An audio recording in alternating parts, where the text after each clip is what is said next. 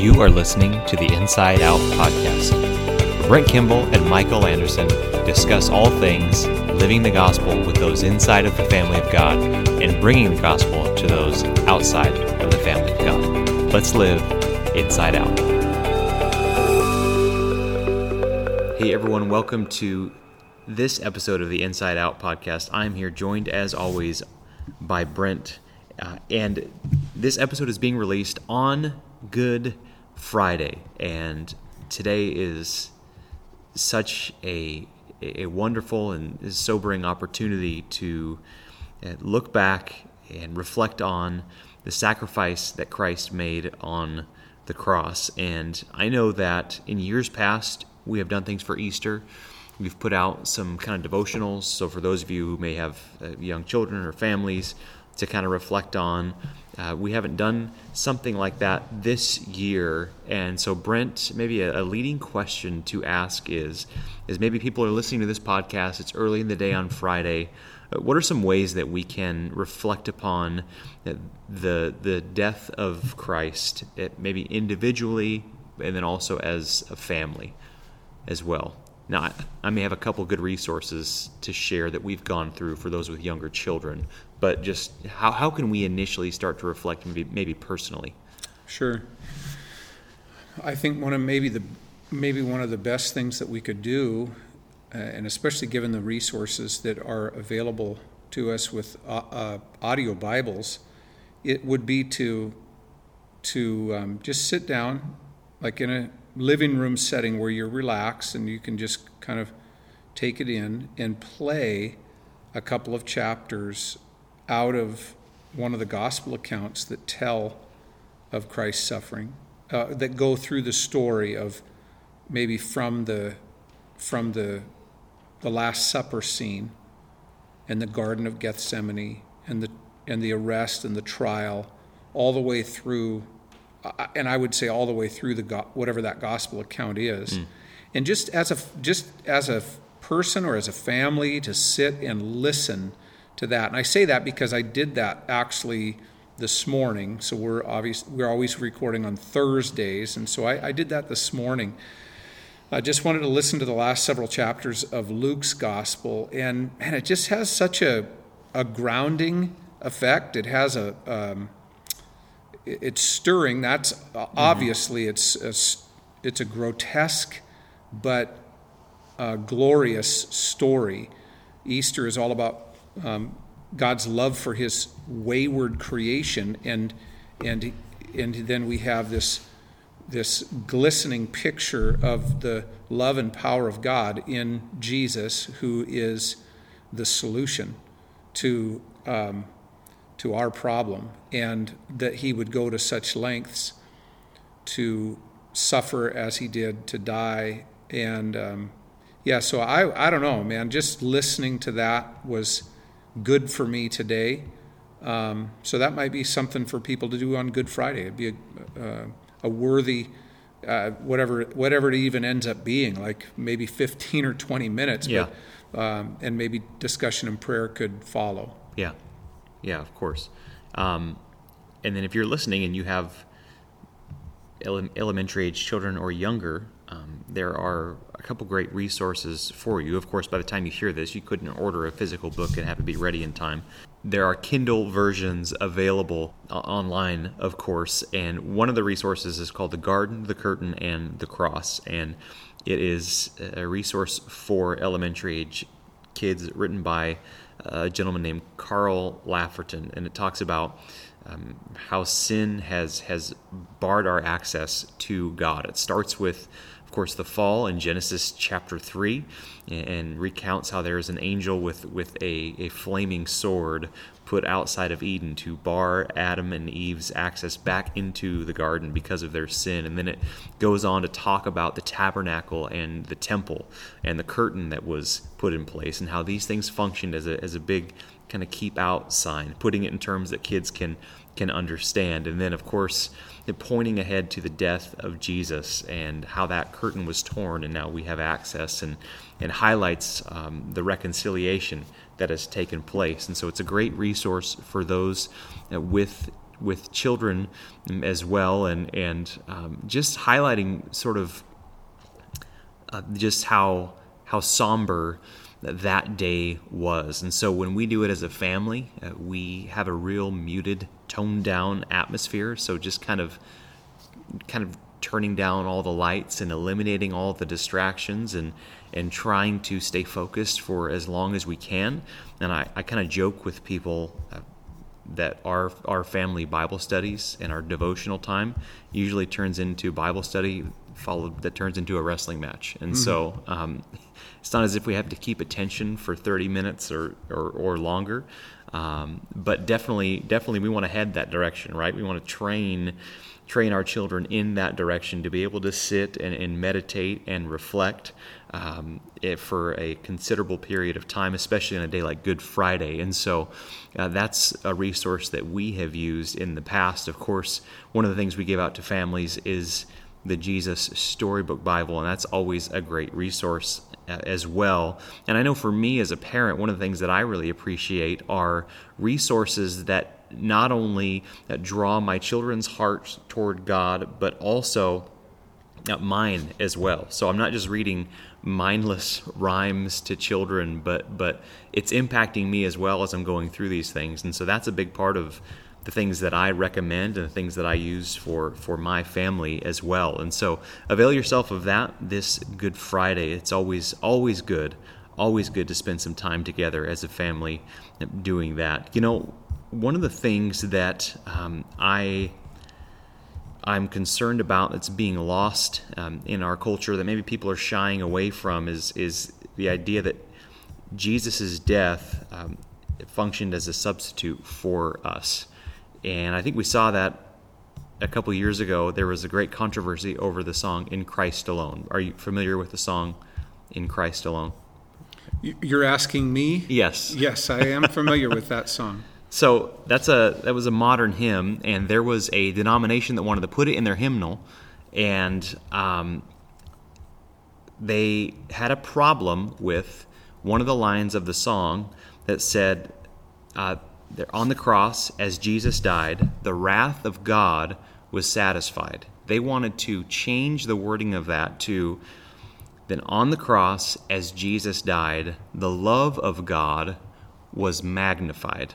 Mm. So there was they had a major problem with the idea of the wrath of God being satisfied. Now, this the idea of the wrath of God. Uh, there's a theological term called penal substitutionary atonement. Brent, why do you think that people have a hard time embracing uh, kind of that theological position? Hmm. Um, oh, so the the blunt answer is because they are at least leaning toward liberal theology.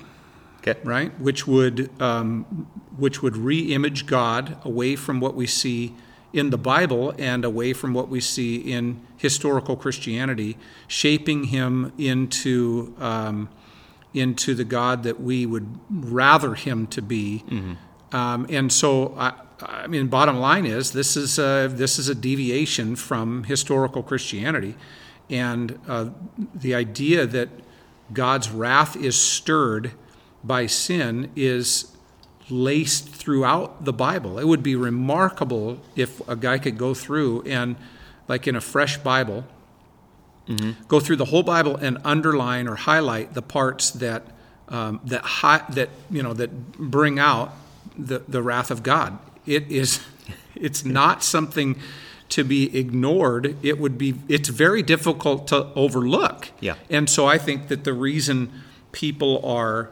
um, leaning away from that is because they don't want God to be that way. But the only way we know God is by revelation, by special revelation, His His Word, right? Yeah. The collected oracles or the collected sayings of God in His Word, and so we're making them up if it's not um, coming out of the Bible. Yeah, I read somebody who said, in the beginning, God made man in his image, and ever since then, man has been trying to return the favor, meaning yeah. we've been trying to create God in our own image. And yeah. So Yeah. I, I think some people have such a hard time with the idea of the wrath of God because of just that. They are overlaying their own experience when they get angry, when they respond harshly to the way that God would respond. Yeah. And it when you look at it that way, of course people are going to be confused. Of course people are going to want to change that reality of, of Scripture. Right, because they see that when they think of wrath, their mental their mental uh, framework is somebody that is flying off the handle and expressing anger in an un, um, unreserved, uh, uncontrolled way. Mm-hmm. Right, but that's not God's wrath is not that. Right. Yeah. His he is his anger is is stirred and his wrath is always an expression of justice. Yeah. It is it is God never giving more or less than what is deserved. Mm-hmm. And I and I think that there are some some people have tried to to make analogies as to what this looks like and probably misrepresented things in some ways. So I'm thinking about have have you ever heard the the illustration of the like the railroad conductor? Have you heard of that before? I don't like know. there was so this is how people have tried to explain this idea of, of atonement they've said you know liken god to this this father who was uh, this this railroad operator and and his son is with him and his son was playing on the tracks and he had to make a decision on like switching the tracks between all these people in the train and his own son i'm like butchering this this analogy but basically he had to choose it's, between it's I'm getting familiar now. I'm remembering. He yes. had to choose between sacrificing his son to save all these people or saving his son and sacrificing all these people. And some people, like you could look look this up on YouTube and find it. Um, some people have said that's you know God the Father sacrificed his own son to save all these people, but that's such a poor analogy because that that presents the son as this passive spectator in his own his own death as if he had no choice or say in the matter whatsoever. Yeah. And so I think sometimes those views have been uh, misrepresented and, and and presented in, in poor analogies that have not done it justice whatsoever. Yeah, yeah, because Jesus was certainly not a he, he. This was a voluntary thing. He chose. He's not being forced by any stretch. He chose to become our substitute. So let's go back to the phrase. It's because it's kind of a, a mouthful. Yeah. Penal substitutionary atonement. Atonement is the idea of of uh, rubbing out sin, right? The covering over of sin, and um, and uh, but it and the idea of the first word penal that means there's a penalty. There's a there's a penalty for sin, and that penalty was paid for. Though we are culpable, we're we are guilty before God and accountable to Him for our sin. Jesus stepped in, took that penalty as our substitute, and atoned for our sin by his own blood. This is where we get the idea, the, the theological concept concept of propitiation, right? There are lots of people who wish that word wasn't in the Bible. Um, one, because they can't say it, it's hard to pronounce, but also because it's hard to define. Um, but in, in historical Christianity, uh, propitiation is the idea of satisfying. Uh, God's wrath was satisfied by Jesus' sacrificial death, his suffering and his death. So, a reading of Isaiah 53 would be really helpful for that. And there's so many, those there's so many um, passages of scripture throughout the Bible, and, and an easy search uh, on Google, a quick, I should say, a quick search on Google would would bring that out. Right? The Apostle Peter said, "For Christ also suffered once for sins. He Yep. suffered for sins. Right? The righteous for the unrighteous. So he's suffering on our behalf. That's the he's suffering. The suffering is because there's a penalty for sin. He's suffering the righteous for the unrighteous. That is the substitutionary part that he might bring us to God, being put to death in the flesh but made alive in the spirit. That that there you get the idea of atonement. We're he, we're able to come to God now because our sin has been atoned for. Yeah. Uh, Galatians says Christ redeemed us from the curse of the law by becoming a curse for us. For it is written, "Cursed is everyone who's who's hanged on a tree." So there's so many. I, I, I would I wish we could just take time. Christ Sure. Himself became the propitiation for our sins. That's what John wrote. Yeah. Uh, but not only for ours, but also for the sins of the whole world. Which, right there, is like that's one of those verses that. Um, that somebody who believes in limited atonement would have a difficult they have a difficult time with that and rightly so because it says what it says Yeah. right Exactly, exactly. And I, I think that this is, this is made more powerful when you view it through the lens of progressive revelation. The idea that God's story is is unfolded throughout history. And so, an author that you and I uh, both read, a pastor named Kevin DeYoung, um, he he made a statement in, in one of his books. He said, "All all good theology begins in Genesis." Yeah. And, and if you look at Genesis chapter three, verse twenty, so the fall takes place. Adam and Eve are um, are before God. He pronounces he pronounces the curse, but also this promise that that someone is coming. Uh, the snake crusher is coming. But then there's this little verse as an aside in Genesis three twenty. So the man or three twenty one, excuse me. It says, And the Lord God made for Adam and for his wife garments of skins and clothed them. And it just, we're reading through Genesis, you're in your Bible plan, and it's almost a nice little aside, and you pass by it and, and kind of go on to more things. But you look at that verse and you go, In order for Adam and Eve to be clothed, something had to die. God mm-hmm. made them clothes out of, out of skin. And so that, that sets up an arrow that runs throughout Scripture. And you mentioned earlier that people who deny penal substitutionary atonement they're they're tending toward or, or running toward a liberal theology and, and they would argue that Christ's death was merely you can correct me if I'm wrong here but it was merely representative. And they would say that like as an example. And so they would cite maybe 1 John 3:16 where it says this is how we know what love is that Jesus Christ laid down his life for us so we should also do for our brothers. And so mm-hmm. they pull that out of its context and say look it was just an example. But when you can look at the entire biblical storyline, like you're saying, I mean, if we had time to go through each and every single book, we could pull out all these different examples of where we see this in Scripture. It's really, really powerful. let's close with this thought michael so we're preaching through the the letter to the hebrews we're finishing up chapter 6 this week uh, interestingly enough it is not your traditional easter passage and i'm actually kind of wrestling with that a little bit in my own soul but it is it is an easter passage in a way because it highlights uh, who jesus is for us what he's done for us in his death and resurrection. So, I mean, that's that's all great. As we get further in the year, we get into chapter 12 of the letter to the Hebrews, following the heroes of the faith chapter that we'll spend some a good deal of time in in the fall.